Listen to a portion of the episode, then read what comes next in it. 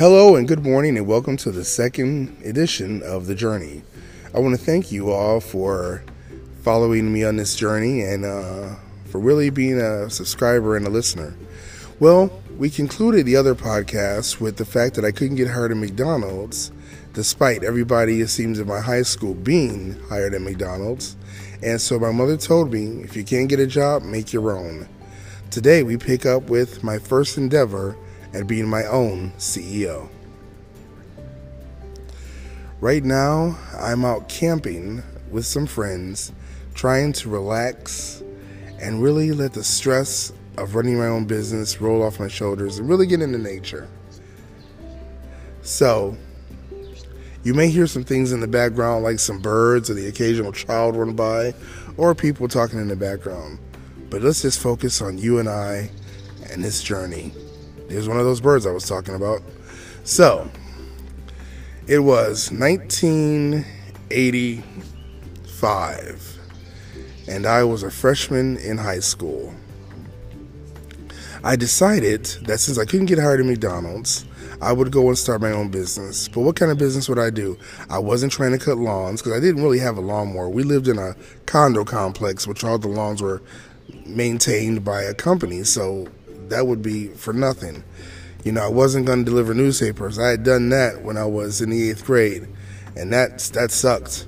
So that wasn't going to do it. I got 25 cents per subscription. No, that wasn't going to work. So I thought of, well, who doesn't, who needs something, and what can I service? Let me tell you the core of business. If you identify a need and you provide a solution, you've got a concept in a business. You just need proof of it. So I went out and I said, let me see if I can find people who would use this service. So the first service I had uh, the idea for was a delivery service, a home grocery delivery service. Yes, that's right. I was the forerunner to Webvan. I tell all my friends I thought about that back in the 80s before it even became popular. Okay, back in the 1990s, I tell you.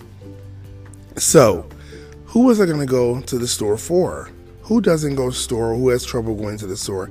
I'd always heard people on tv going oh i don't want to go to store and all the people who were seniors on tv always seemed to have a hard time going to the store. Well there was a senior citizen complex near our condominium complex so i figured i had a ready source of clients. So i got out the typewriter because you got to remember this is before the internet Yes, this is BI before the internet. I got out the typewriter and I typed up a flyer. Yes, this is before Word. Okay, you know what? I'm, I'm not gonna sit here and date myself. Anyway, I typed up the flyer. I went and got some copies, and I went to put flyers on every doorstep. I would put the flyers on every doorstep. It was about 25 to 30 uh, houses I would put them on, and this is before school. Then, when I got back from school, I would go to the house and see if anybody had left any messages on the voicemail. Yes, this is before cell phones. Okay, no messages. I would make another 25 flyers because flyers were only a penny a copy. Oh God, the simple days. And I would go back and I would put flyers on again. I was going to bury people in flyers until somebody told me to stop. One day, after about doing this for a week, this lady opens her door And she goes, Young man, young man. And I'm like, Oh my God, this is probably the day they're to tell me to stop. And I'm like, Yes. She goes, You the one that's been leaving all this paper on my doorstep? I said, Yes, I'm sorry. And I was thinking, Okay, I got to make a mental note. Don't leave her any more flyers. She goes, What exactly are you doing?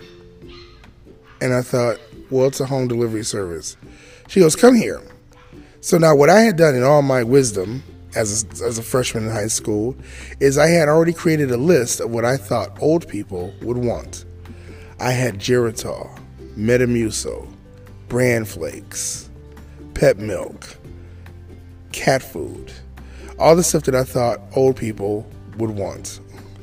She said, Young man, is this all the choices I have when I go to the store with your service? I said, Well, I thought these were the most popular items. She goes, what is the budget? I said, The budget. She said, Well, how do I pay you? Now, this is before PayPal, this is before Bitcoin and all that. It was either going to be cash or check. I said, Well, you can write cash, or I mean, give me a check or, or cash. She said, Well, do I pay you before you go to the store after? I said, Well, after. She said, Well, do you have an unlimited amount of money to buy me whatever I want? And I said, No, ma'am. Um, but she was giving me great business advice. I hadn't put a budget to say, we have a budget of ten dollars for new customers, and then if you're a returning customer and I've been able to build up my money, maybe I could have bought more.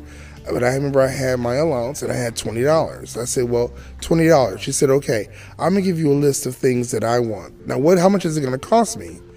I hadn't even added that up. See, there's so much when you do a business. Do your research, do your market research, do your feasibility, do all of that. I was in the ninth grade. I just knew I wanted to deliver food and get some money for it. So I told her it would be five dollars for every twenty dollars spent. She said she thought that was fair. Looking back, that was more than fair, but I digress. So, I went to the store. I spent about $17 on her items. I came back and I made my first customer. She became a customer of mine for four months until she wound up moving with her son to Florida. And after that, I no longer wanted to be in the delivery business, so I went on to my next endeavor but it taught me a valuable lesson in market research, in marketing, and in customer service. Stay tuned for our next episode when we talk about competition and finding your niche.